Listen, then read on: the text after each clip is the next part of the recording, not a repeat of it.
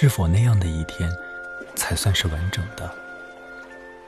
空气是波浪形的，山在奔涌，树的碎片砸来，我们站立的阳台仿佛大海中的礁石。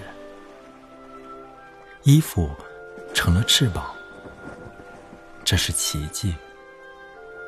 我们飞着，自己却一无所知。我们闲聊，直到雾气上升，树林相继模糊，一幅巨大的水墨画，我们只是无关紧要的闲笔。那是多么好的一个黄昏啊，就像是世界上的第一个黄昏。